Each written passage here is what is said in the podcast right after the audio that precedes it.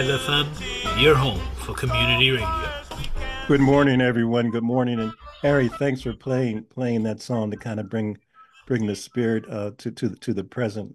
And again, unity is key, and certainly we, we can see from well, global issues, historical issues, uh, your sense of what history and her story is that this uh, hit, unity should not just be a affirmation or a moral objective, but we really need to make it a reality in our daily walk. So today, in terms of uh, our daily walk, we really had the pleasure of uh, chatting with Tammy Denease, who kind of fits into that that paradigm in terms. She's the outreach director for the for the Connecticut Freedom Trail. And what does it mean in terms of this, this path that we all are walking in terms of our lifestyle, our beliefs, our history, our our our, our, our predilections, our biases, our our our our, our, demonic inst instincts, but also our angel instincts. So just how do we weave in uh, the sense of using history to to uh, inspire us to pursue our better angels versus uh, dealing with uh, despair and dystopia. So Tammy, good morning, and and again, Tammy Denease is with us, and she's going to share with us what the Connecticut Freedom Trail is all about, and it's it's not just a, a, a November experience; it's a 24/7, 365. Uh, I'll say African Genesis experience uh, here in Connecticut, but also when you hear her talk about the Connecticut Freedom Trail, I think you'll see the interconnections of the international relations of Connecticut, internet, actually the international relations of everyone, wherever you might be on the planet.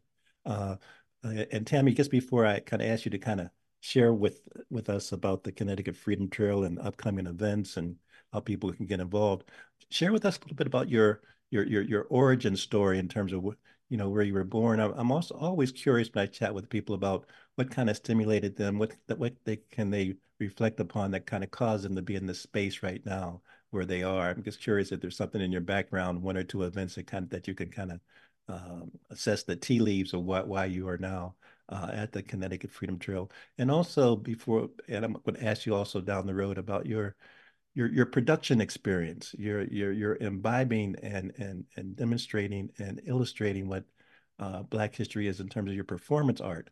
But uh, share with us a little bit a little bit about your your your particular origin story because uh, I, I think it's a it has to be a fascinating thing to hear. Well, good morning, Tom. Thank you so much for having me today. Uh, my origin story um, starts in Columbus, Mississippi. I'm a transplant from there. I came here as a tween. Um, I knew my great grandmother, who was in formerly enslaved, and she lived to be 125. Her name was Hmm. Mary Johnson, and so that's basically where my origin story starts. She was one of the first women in my world, and then my grandmother. The both of them were storytellers. My mom. And so in reality, I'm only three generations away from enslavement, Hmm. which when you think about it, it's not that far away. Mhm, you know, mhm. so uh, my great grandmother passed away. Uh, Mrs. Mary Johnson passed away in 1975. So um, I grew up hearing these stories. I remember her talking about the Little Bighorn, her experience during the Civil War when the um, Great Surrender happened in May of Hmm. 1863 in Columbus, how she fed the horses and the soldiers. So I've always had a vivid imagination, always had a great respect and um, love for history because when she spoke, she was living history and she Hmm. was able to help us have those visual pictures. So that's basically my origin story is how it how it got started was there. Great, great. And so, uh, do you recall, and I really appreciate you talking about your, your family DNA and how that's kind of still in your spirit and how you manifest it. Um, so let's let's jump to the Connecticut Freedom Trail. You were be, before you became outreach director for the Connecticut Freedom Trail, you were still doing the Freedom Trail work without without that without that particular brand. And in fact, so let, let, let's so share with us about your production company a little bit before we go into your your your your state your your state sanctioned job, part-time Okay. job. Uh, my production company is called Hidden Women. Uh, the Hidden Women Stage Company, there as the executive artistic director, I focus on bringing uh, women to life that has been lost or hidden in history, ergo the name Hidden. Um, and I focus on these women who have contributed just as much to the building of um, the society as those who are very well known. Mm-hmm. Um, you kind of society has you think that only three or four people in the black community has done it all and in reality that's not true and we can actually name those three people without even thinking. Mlk mm-hmm. frederick douglass harriet tubman and, or possibly sojourner truth. And with my upbringing in, in mississippi i always knew about these unsung heroes. So when we came here to the east coast um, it was the same three possibly four people and that saddened me. So i wanted to help others in the community to learn about those who were hidden and so that is the basis of the theater company um, that i started um, oh, oh my goodness over 20 years ago. Indeed. So, so and again just before we go to the freedom trail share with us a few of the names of the the the late the, the, the heroines that you've portrayed and, and talked about. And again so people might want to google those names or even reach out to you uh, to get more okay. information or maybe even invite you to kind of perform all right. Um, the website is hiddenwomen.org. The very first person that I portrayed was Bessie Coleman. She was the first internationally licensed female pilot, and she was two years before Amelia Earhart, but yet Amelia mm-hmm. still gets all of the shine. Mm. Uh, Elizabeth Keckley, dressmaker to Mary Todd Lincoln and president of the Freedmen's Association. Um, she and Harriet and Sojourner actually did some things together through the Freedmen's Association. Um, there is Sarah Margru, she is our Connecticut connection. She was one of the four children aboard the Amistad schooner. Hmm. Um, there is Elizabeth Mumbet Freeman. She was the first woman, the first enslaved person to get her freedom through the former United States. And her petition that was filed in 1781 would be the basis for the Emancipation Proclamation. Mm. And uh, 82 years later, then there is Belinda Royall or Belinda the African, which is uh, how she was uh, most most well known.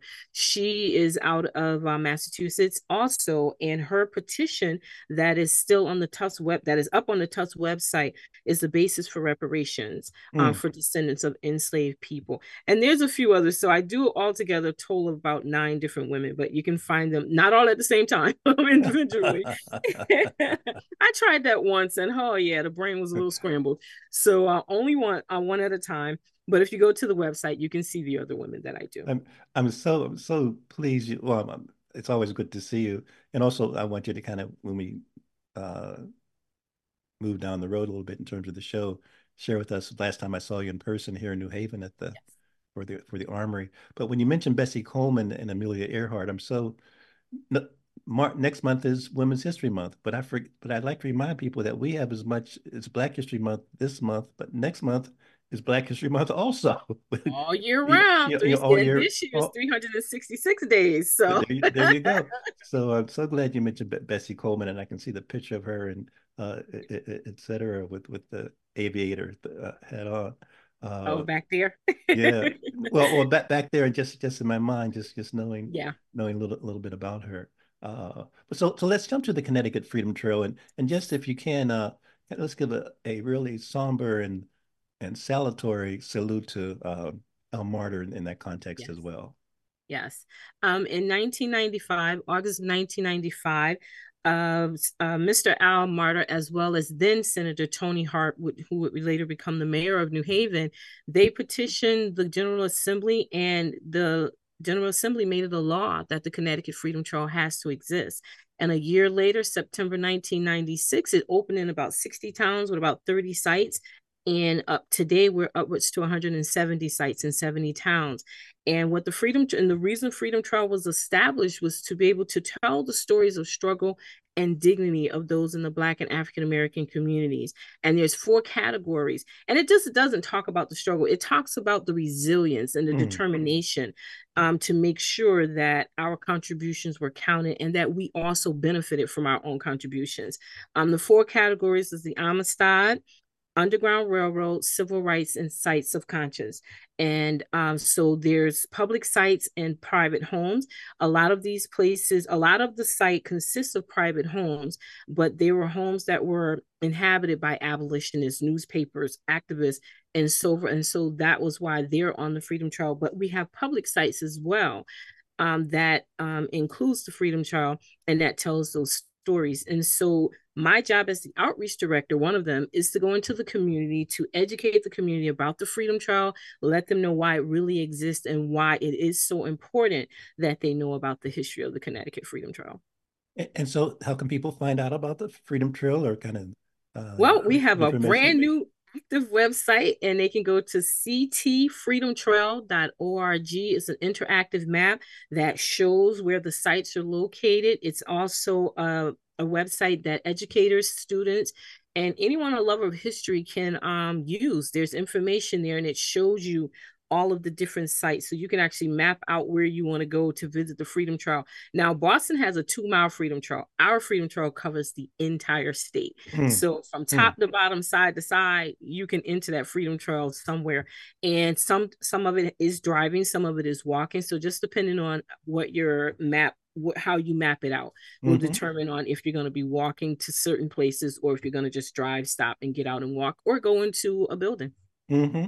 And, and we're going to talk about some of the, the sites and also some of the upcoming sites because I believe here in New Haven you have some extra some additional sites on the on yes. your on your radar screen.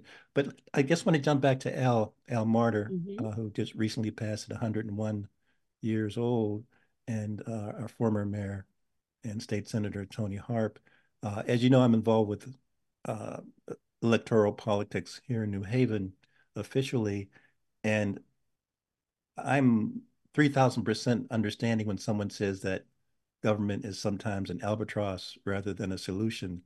But again, for Al and Toni to bring this piece of legislation and to get it passed, we can still use our muscle.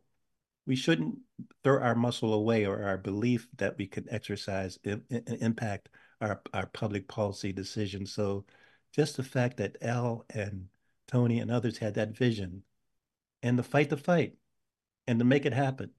Yeah. This is something that's that I guess I must kind of remind folks that don't. It's easy to fall into despair. It's understandable to be de- de- depressed, but still, you know, there are people that have tried to give us inspiration. So the Freedom Trail is a is a is a lingering, sustained, evolving, and expanding um, inspiration. So you have an upcoming event, I think, at the State House next next week. Do I believe? Um, yes, we have several upcoming events. Um, next Friday we will have the discover. It's a collaboration of the Discovering Amistad, the Old State House, and the Connecticut Freedom Trail, and it talks about the narratives of uh, black descendants and how they there's going to be three descendants there jeffrey fletcher who is the owner and executive director of the ruby and calvin fletcher african american history museum that's in stratford connecticut soon to also be in colchester. Um, and then we have Miss Connie Royster, who is the descendant of Judge Motley, uh, Baker, Baker Motley. And then we also have John Mills, who is our, our mm-hmm. genealogist. And John has been doing a lot lately to help with bringing out a lot of the history. So that's going to happen next Friday at the Connecticut Old State House, 800 Main Street in Hartford. And it's from 3 to 5. And it will also be live streamed and put on Facebook as well, if just in case you can't make it in person.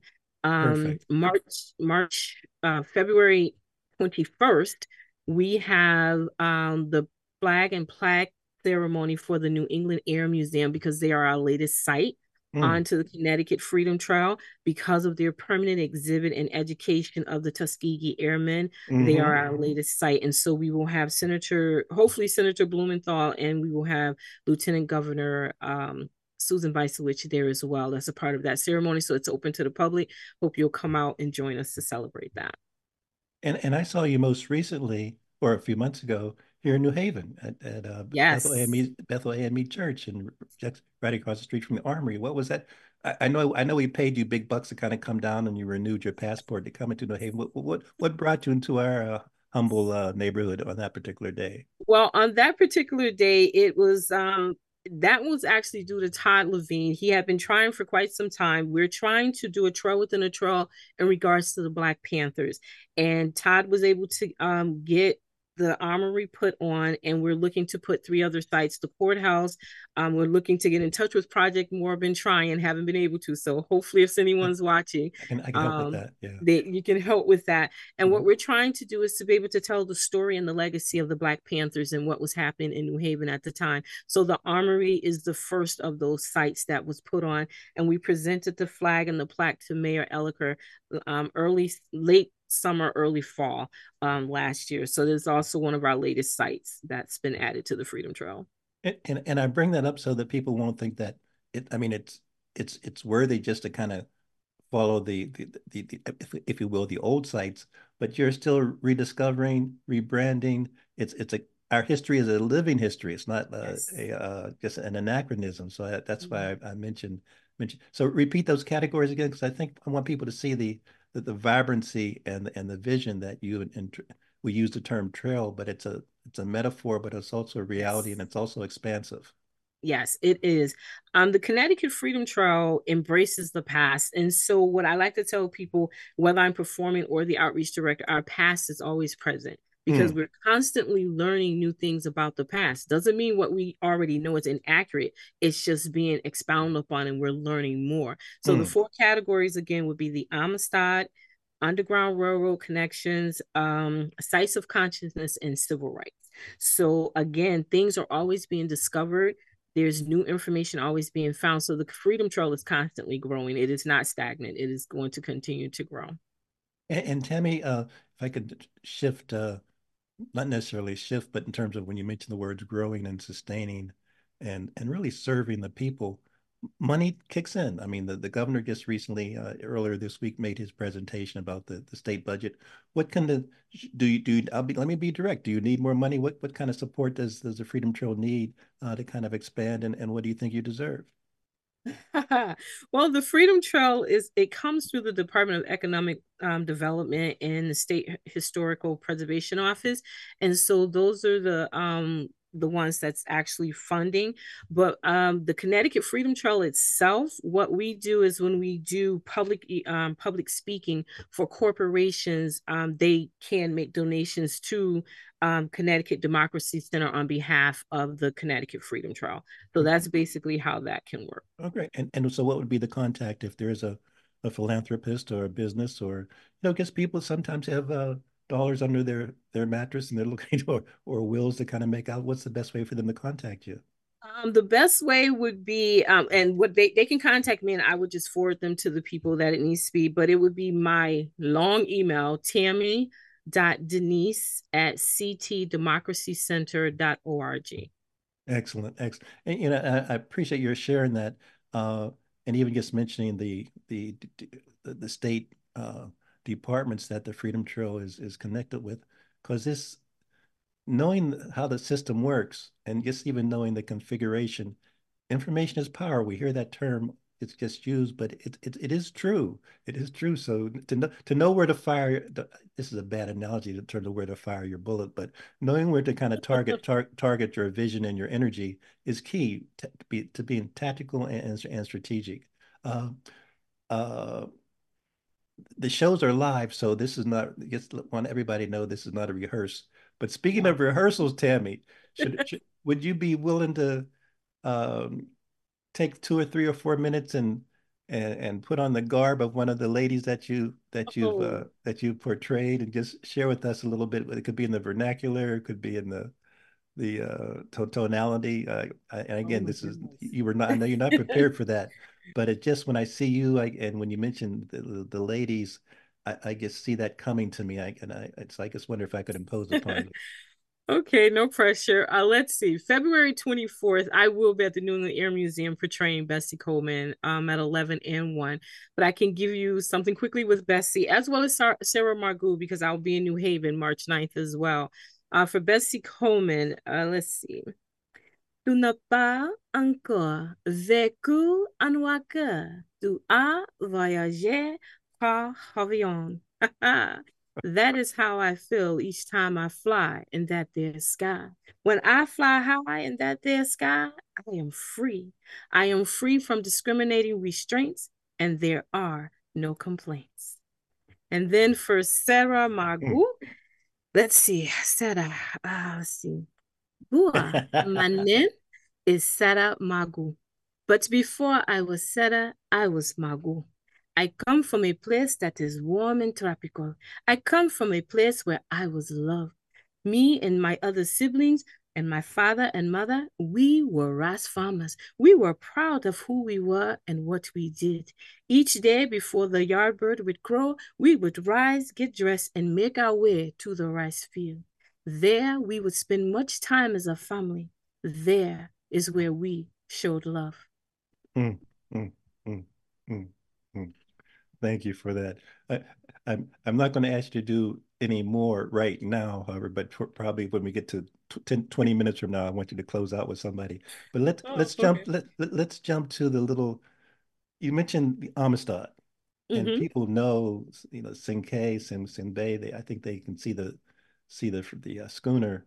Yes. But you mentioned a little girl. Yes. And I don't think people know that she wrote something. Mm-hmm. And you can read about Phillis Wheatley, you can read about Douglass, you can read about MLK, you can read about Alice Walker, you can read about any uh, Langston Hughes, but she wrote something that, in my mind, is more important, is just as important and cogent and powerful than even the, the one or two color purples that we've seen on the screen. I, I'm not picking on color purple. I'm not picking on the origin. I'm not picking on American fiction. But share with us a little bit about that that young lady that had literacy. I mean, just the fact that she had literacy. Mm-hmm. Well, the thing that um, I want people to understand, they were captives. They were taken from their homeland. And in their homeland, they had universities, they had different languages, they spoke different languages, had different skill sets. So they were not um, individuals who were swinging from trees in a jungle. They were in a tropical place and they were very intelligent individuals who were snatched away from their homes and were supposed to be enslaved but because of their determination and their sheer will to make it back to their loved ones and to their homeland, they were able to resist the conditions that they were forced into. Um, Margru, after um, she receives her freedom, along with the other um, enslaved Africans, she would go on to Oberlin College and mm. she would be the first African to graduate college in this country. Mm. And so, uh, and her favorite thing was to write. She was very good at writing. She wrote multiple letters um, back to her benefactor here um, in New York. She wrote to her teacher, Mrs. Branch. And so she was very one of the things that I like to bring out in her story is when they had to do the speaking tour and they had to travel Boston, New York, Philadelphia to raise the money to get back home. One of the things that she does is she reads and she reads from their religious book, which is mm. the Bible, the Holy Bible, because at that time, as much as Farmington in Connecticut want to brag about the Amistad and how they were accepting, that's not necessarily true. Mm-hmm. Not everyone was um, kind and generous to the Amistad captives, especially in Farmington. And so um, the mindset was in the community oh the broad the africans with the broad foreheads and the wide noses they can't possibly be intelligent as we are. They can't, we have to teach them, we have to show them. But in reality, the um, Mende captives and the surrounding area of Mende, they were far beyond what mm. anyone could even think of. And so when they did these speaking tours, which um, they were supposed to speak about their adventure aboard La Amistad, that wasn't an adventure not by a long shot. These people mm. were fighting for their lives and they were fighting to get back home, but they turned that situation around to their benefit and they did what they needed to do to get back home. And because they, they taught them their version of science and how to read and write in their language and to and their religion, but they still had their own. They still mm. had mm. just a little bit more. Keep keep keep keep going on because I mean this this and, and people forget sometimes think that the Amistad decision was a moral decision, but no, it was it was a commerce based decision. It, it, was an economic based decision. It was to keep harmony between you know Spain and and the U.S. But but but say a little bit more about the about about the young lady. I, it's so important. Uh, well, uh, let's see what else is there about Sarah. Uh, she's she's just a fascinating person. She she was divided between two worlds because um, she was captured and brought here at a time that was most important in her world, where she was a part of the Sande Society and the boys were part of the Poro Society. No, those are um, societies that you're not privileged to if you're not in the culture.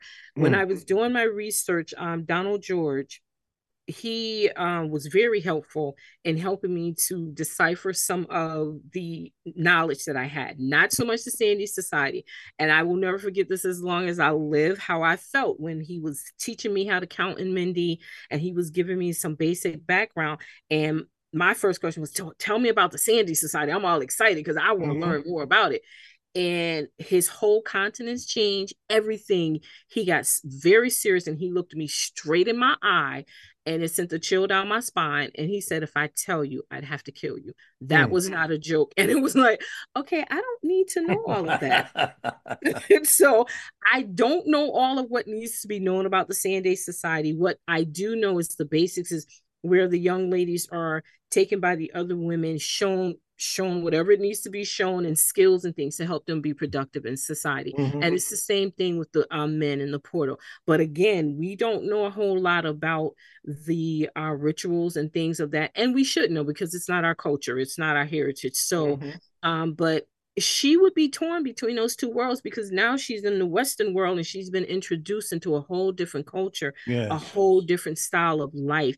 And so i try to balance her story where she knows where she came from she knows what she's supposed to know and she holds on to that for dear life while trying to still embrace the new information and the newness of what she's just discovered.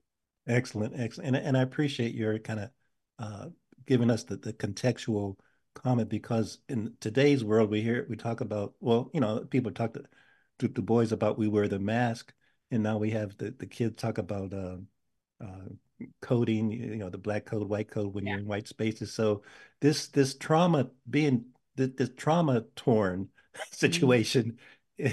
seems to still be to be, be part of us and it, it makes sense that uh, I mean, we hear about Timbuktu and Mali, and I really appreciate your mentioning that the the lost libraries and and not to mention Egypt. So it's just as we kind of celebrate and take a moment here in February about the uh, 24 7 365 experience in the, in the globe I, I call it the african genesis it's so i'm so i'm so so glad you you, you referenced that knowledge was not just contained in one particular continent yeah.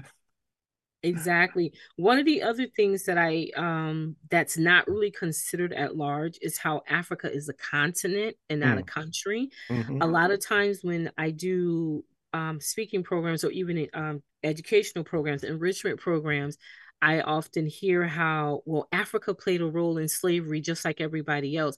And so I have to help people to put that in the context. Um, Africa is a continent. It is the biggest continent or one of the biggest. And the United States as a country fits inside of Africa three times. Mm-hmm. The continent of Australia sits inside of it five times. Mm-hmm. And there's 54 countries. So when you want to say Africa played a role, you have to put it in context and put it where it really belongs. When they went to war with the different tribes fighting with each other, those were prisoners of wars they were selling off. They weren't selling off their countrymen.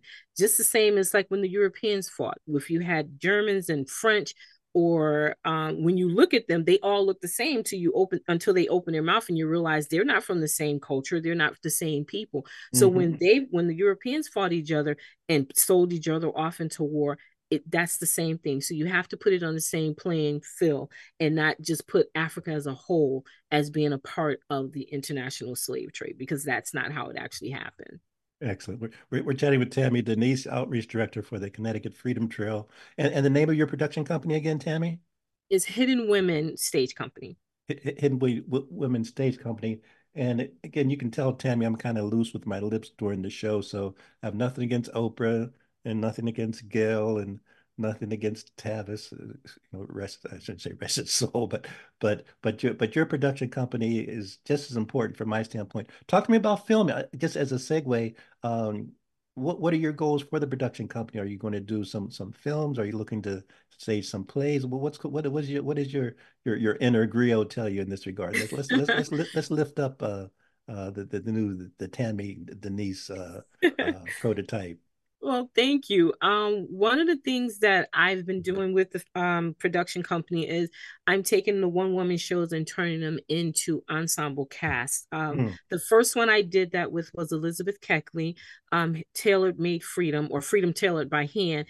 Uh, whereas I was doing it just as a one woman, I turned it into a six person um, cast and you got to see it a little bit more in 3D. And the reason I want to turn all of my one woman shows into ensemble casts is because I'm only one person. And when mm-hmm. I'm done, the story will end with me and they'll be hidden again. So my um, goal is to um, train others to take on these roles so that these stories can continue and never be hidden in history again. So that's one of the things that I'm doing. I've done a couple of individual uh, filming projects. I've done a couple of sizzle reels.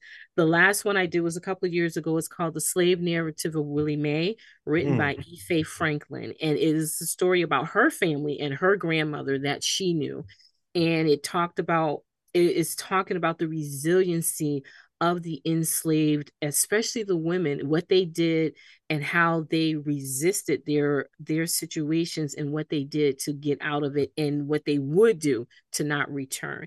Mm-hmm. and so right now that film is being um shopped around that not film but the sizzle reel is being shopped around to get more funding so that it can become a complete film. Perfect. And if folks are interested and folks are if folks are interested in supporting that project, how do they uh, reach out to you? Um, again, you can reach out to me. Um, actually, you would actually be reaching out to Ife Franklin Arts because it's okay. her film. Okay. Uh, but you could reach out to me and I will pass that information along. It would be T Denease at gmail.com or info at hiddenwomen.org. Excellent.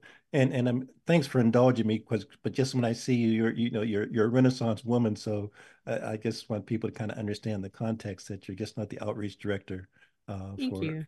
for for the Connecticut Freedom Trails, and, and, no disparaging to the governor or the Connecticut Freedom Trail, uh, uh, which which is so key. Uh, we have about 10, 10 or 15 more minutes. So as the spirit moves you and things kind of kind of come across your mind, uh, uh, jump in. You, you, mentioned a March event here in New Haven. Is the schedule, are you looking even at some April and, and May and June events as well? Oh my goodness, yeah. There's several. Um, one way you can find the different events for the Freedom Trail is to go to ctfreedomtrail.org. We do have an event page. We are loading it as it comes in um march 9th i will be at the wadsworth atheneum at noon and then march 9th at 3 p.m i will be at the new haven museum where i will do sarah margru live there. Um there's some stuff happening in april but i can't think of it right now. But for juneteenth there's a lot of juneteenth events happening I will be at the New London um, location of the Hempstead Joshua Hempstead House for their Juneteenth event mm-hmm. the weekend of June 7th and 8th. I will be there. And again, most of these events that's pertaining to the different um, Freedom Trail sites will show up on the event page of the Connecticut Freedom Trail. Excellent, excellent. That's when when you mention um, scaling up and sp- sprinkling your talent and your gift to, to the young people. Do I hear you saying that you you're envisaging, or, or I mean, could there be some drama schools that are interested in supporting you? Uh, I'm thinking the Yale Drama School in particular, and, and, and, some some college and universities in terms of their drama clubs. Like, is do you see some uh, fertile ground uh, in oh Connecticut oh for goodness, folks? To, yeah. For folks to oh yeah, mm-hmm. definitely um it would be great to connect with these people. Um i'm in the business of it's not what you know but who you know.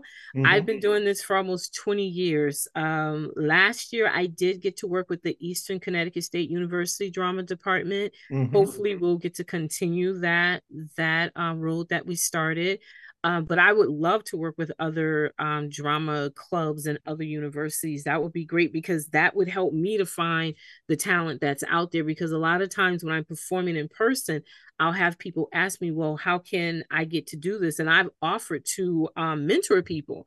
Mm-hmm. And I've had people contact me and they're all gung ho and excited till they realize the work that goes into it. That what you see on stage is the end thing. It's what's behind yes. the scenes. Yes, it's work. Is what makes it to the thing. And you have to be passionate about it. It can't just be, oh, I want to be seen because it's really not about us. It's about the narratives of our heritage that we're trying to preserve and keep going. So I think it would be easier if I had connections with drama clubs because these are individuals who are in it because of the passion and they would want to actually stick to it and do the work that's necessary. For sure. And and and I just as you were talking, Tammy, I my mind went to the various um, the, the hip hop and spoken word community as, as, well. So there's there's a lot of fertile ground. If I if I can be so bold and and and uh, you have complete carte blanche to disagree with me, but I I kind of see your your purpose, passion, your purpose, your passion, and your product to be a a a, a, a healing modality. A psychic, Actually, it is. A psychic it is. healing modality. It is because it's been proven that our DNA, meaning the Black and African American community, has been altered because of the generational trauma that we've inherited. And one of the things that I think is very important that people understand slavery is not our history, it interrupted our history, mm. but it is nonetheless still a part of it. And it's, I like to tell our stories not from a trauma based um part of our history but because it's there you can't overlook it you can't get around it but i like to talk about the resiliency the mm-hmm. determination mm-hmm. and how we come from a people who were strong and determined and we made the best of our circumstances and our situation and unfortunately that generational trauma is definitely still uh, very visible today and that's because we don't know our history. We don't know where we come from. And oftentimes, we as a community, we as a culture are told, oh, forget about that. Don't think about that. Oh, just sweep it under the rug. And we're the only group of people that are told to forget about that trauma. Mm but yet others can remember that and learn from it and grow whereas we're supposed to continue to remain stifled. And that's part of the problem with our community is that generational trauma. It has not been addressed. Mm. it has not the skills have not been put out for people to know how to work through that trauma. It's similar to when a person comes home from war and this was before PTSD or PTSS was diagnosed mm-hmm. or had a name they wouldn't talk about it because they didn't have the skills to talk about it. They didn't know. It's the same with us and our generational trauma from that interruption of our history. When our ancestors were first released from that bondage to a certain extent, um they didn't have the skill set. They didn't have they didn't know how to talk about it. So it's like let's not talk about it. Let's just move forward. But until it's addressed and it's dealt with we will only get but so far. And those generational curses are there. Mm. and they will stay there until we address it we as a people address it and not allow society to tell us that it's not important that we need to just move on. It really bothers me when i hear those who have a platform, those that's in the community that have a platform, and I mean a Hollywood platform, a national or global platform, say, oh, no more slave movies. No, no, you can't say that. You know, there's plenty of Holocaust movies mm. and mm. they get the attention that they need. Whereas we're once again told to swallow what we should be um, acknowledging and being able to address. I visited the Holocaust Museum, and this was before the African American Museum was complete. They we mm-hmm. were there in the early part of the year, and they were opening in September. When I walked out of that museum, you felt the inhumanity that the people went through.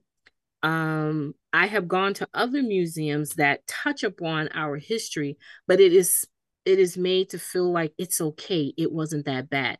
I that's not fair for our history and for our history. But yes, it was that bad, and it mm-hmm. needs to be addressed. It should not be a pacifying situation of oh yeah, slavery was here, but it was okay. No, it was not okay. We're still dealing with the aftermath of that. So those are the types of things that when doing the performances, it is cathartic. It is healing mm. because you get to see from the beginning of a family life, a beginning of love and unity you go through that difficult situation in that horrible institution of enslavement and then you come out on the other side of victorious people but yet that victory is often buried in mm. the trauma part because they won't let us get past it because we're not allowed to think about it mm. Mm. mm, mm. thanks for sharing that I, i'm just when you you know i'm just kind of i'm kind of my mind is full with what you've just shared uh, in so many ways I'm tempted to ask, and since this is a live show, I guess I have to ask. Since I said I'm tempted, I mean, but we all have Be a organic. Of, Go for it. A, we all have a lot. We all have a lot of temptations. Sometimes we try to uh, try to ignore them, and uh, some temptations, I guess, are good. Talk to me about spirituality, your your perception, belief, uh, understanding, translation of uh, religion, spirituality, uh, motivation, personal indwelling. Uh, let's see. Well, uh, well, I guess I have to do it on a personal level. Um, I grew up as a Baptist in Mississippi. Um, but when I got here many years later, I started to investigate and I became a Jehovah's Witness. Now, as a Baptist, uh, we would go to church all day on Sunday. The preacher would preach from certain passages. And what got me away from being a Baptist was when my mom, she was a young mom, she had a stroke and she had two small children at home. Not one person from the church called, not one person from the church came to visit. And she had two small children, she had a stroke, but she was mm. fending for herself. But the deacon showed up one day with the tithing envelope and uh, that I'll never forget. I won't say what my mom said, but um, I could tell he was he was scared even asking about um, to to tell me to give me the um, envelope to my mom, and so after that, that was the end of religion for us until I became a Jehovah's Witness. But on a spiritual level, um, we were always taught to fear God. We was always taught about Jesus, about His Son, and it goes from religion to spiritual and spiritual mm. the difference between religion and spiritual for me is religion is an institution that tries to govern and control and and more or less moderate how a person is supposed to live. To me spiritual is your connection with your creator mm. with um the higher higher being. So that to me is spiritual. And even in the scriptures it tells you to worship him in truth and spirit. And so that's that's how i see it. And i try to make sure that I'm living my life by the principles in the scriptures and not the man-made doctrines that are introduced. Mm, mm. Thank you, thank you, thank you for that. Thank, thank you for that. Uh, any questions for me? I mean, this is this you know it's a, this is a two way street. I know I know I, I, I try to pass the mic to you, but I probably still hold on to it. So I, am gonna, I'm gonna fully pass it on to you if if, if anything uh, and uh, you know i may or i may or i may not answer your question but it's just curious. No actually i appreciate you giving me this opportunity to be on this particular platform because you do have a platform and you do have a voice and you do reach many others. So i appreciate you for giving me the opportunity to come into your world and to experience what it's like to um be interviewed by you because I followed you for quite some time and I have admired the work that you've done. So thank you for this opportunity. Well, thank it, it, it's it's reciprocal, and you're right. I do have some tea leaves, but I'm I'm I'm, a, I'm a, of a firm belief that again every every day in some ways is a a new day. It's an eternal present, but it's it's a new day. So learning is just continual, uh, and I'm I'm I'm finding that's really so true for me personally. Just uh, recognizing what I don't know. yeah. or, or attempting. No, we're always learning. Yeah, yeah, we're always learning. Each day is a new day to learn what you didn't know the day before. So mm. it is always a new day. It's always um I always say it's great to be open to learning and not to be stuck in the same ways. There's always room for expansion. There's always room for growth. And I like to use the children as an example. Hmm. Children mm. are a clean slate they are constantly exploring their own world and you can take a child and put them in a situation that we were once in we learned it one way but that child will show you a whole different mm. way to learn it and you still get value in that so i mm. love working with young people and just um, spending time with them i have a 14 going on 15 year old granddaughter and I, she just brings me so much joy being in her world, seeing her trying to maneuver life as a, a freshman and learning all of these things. And I just enjoy spending time with her and other young people. So there's always new things to learn, and we can always learn from each other. I mean, let, let, let, let's uh, let, let's linger on that issue of chatting and communing with the younger generation. Well, what what what, what would you like to say to some of the young people between 10 and 30 or what would you like to say to some of the young folks? I, I know you speak to them but what what can we as adults what should we what should we should we be saying and or doing and or being with our our new seeds? Because this is their world and, and and the backdrop to my question is this tragedy that's going on in the in the Middle East which is again an evolving it's been going on for some time but this current tragedy has really set me back about the future of our world. But I'm just, what, what would you like to, what, what should we be saying to our younger folks or being with our younger folks or doing with our younger folks from your standpoint?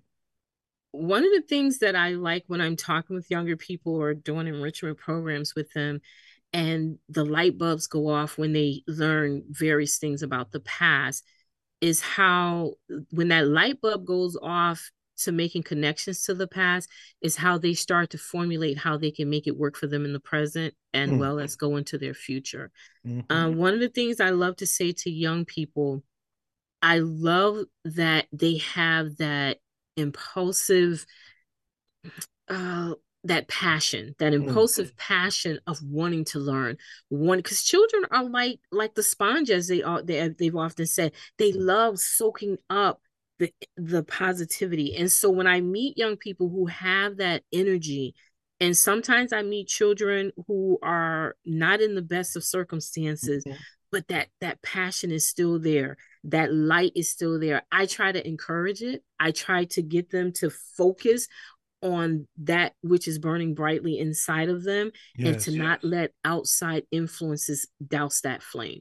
Yes. That's what I try to help the young people to stay focused on because in a world that we live in right now there's so much negativity. There's so much pain and there's so much unpredictability right now and for young people that can be scary and so I I try to help them to to focus on that times of past where community was so important.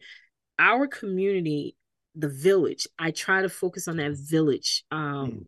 proverb and how it is so true. I grew up at a time where the village was very strong, where your neighbor, if you didn't speak to your neighbor, that was a, a form of offense. It's like because they're the elder, they were considered elders in the community. And so we need to get back to that. We need to get to that village feel. Mm-hmm. Mm-hmm and, you, you are certainly doing that. Uh, and just when I was reflecting, just as you were speaking, I was at there's a something called National League of Cities event uh, last actually last year, last last March. I was down in in D.C. Uh, representing one, a few of the city council people here in New Haven were members of the National League of Cities, and I sat at a table with uh, high school students that were from uh, Salt Lake City, Oh, wow. and, and, uh, uh, and, and they were just talking about teen suicide. Mm. You know, among their friends, just how to yeah. stay hopeful. They were they were talking about the homeless, homelessness. Yep. Their friends, friends that were homeless. Uh, so so I really, uh, you know, that that stood out in my mind about that they're grappling at that young age yeah. with problems that we have not as adults had an impact on solving well we as adults are part of the problem mm. Mm. so that that you know some as we continue to grow and become adults we leave that innocence of childhood behind because of some of our life's experience and as we get older we, we kind of get jaded and that's mm. why i try to speak to the youth and their their innocence to try mm-hmm. to hold on to it as long as they can mm-hmm. And, and again, as, as we take the, the, another three or four minutes, Tammy, uh, the best place for people to kind of reach out, about, find out about the Connecticut Trail, so supporting, uh, attending, sharing information, donating.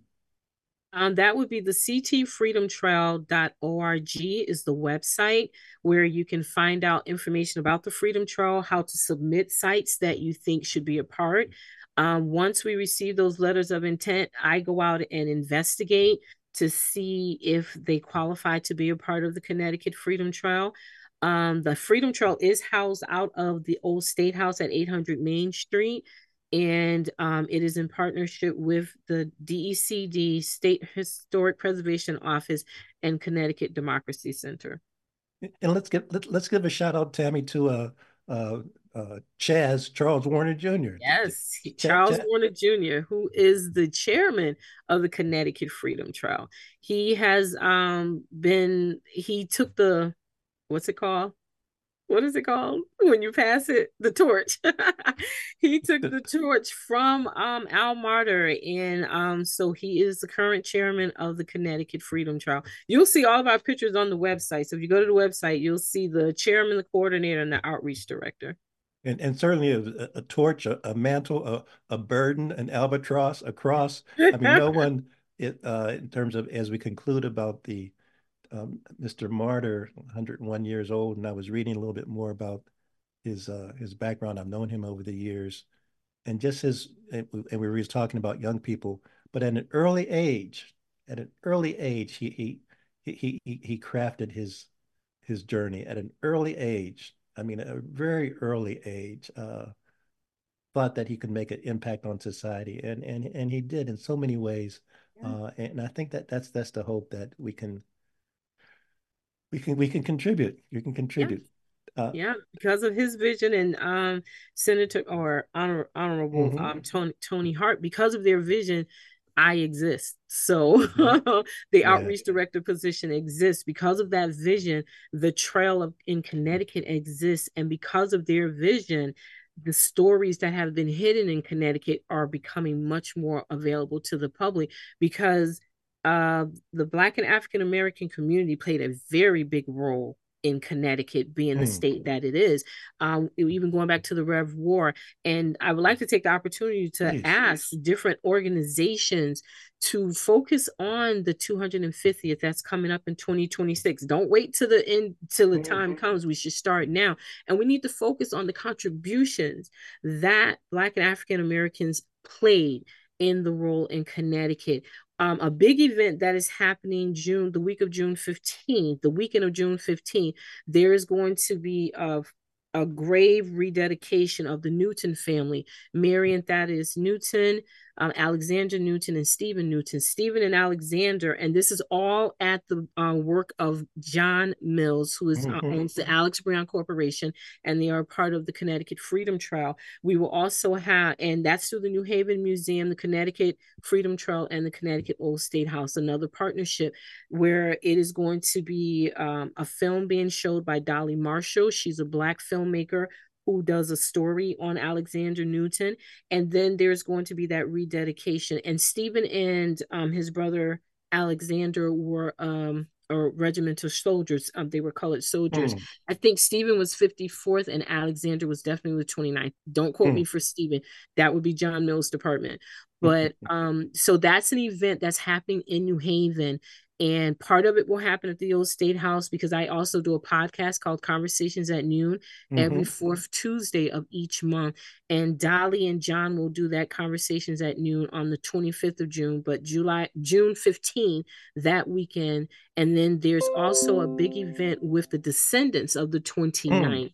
Mm. That is going to happen mm. June 22nd. Mm. So, Criscuolo Park and that monument that Ed Hamilton created in mm-hmm. behalf mm-hmm. of the remembrance of the 29th. A lot of people don't realize the Connecticut 29th exists. There's the 29th, mm-hmm. the 30th, 31st, and I think 33rd. So there were three different, three or four different regiments of colored soldiers who fought for this country to um, be united and get away from enslavement. And a lot of them came from right here in Connecticut.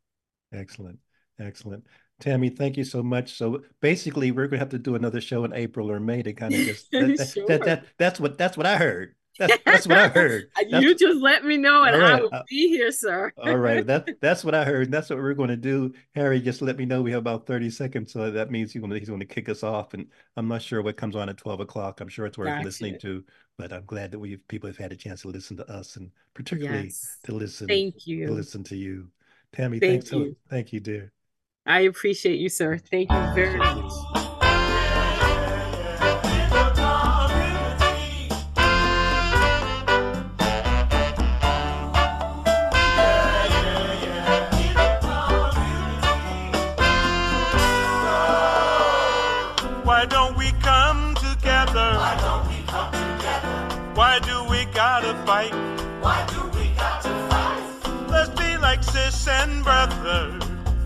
Finally got it right. Let's face up each other. Black, brown, yellow, blue, white. Let's cherish all the color instead of spitting spite. Spitting spite. The highest we. You are listening to the Tom Ficklin Show on WNHH LP 103.5 FM, your home for community radio.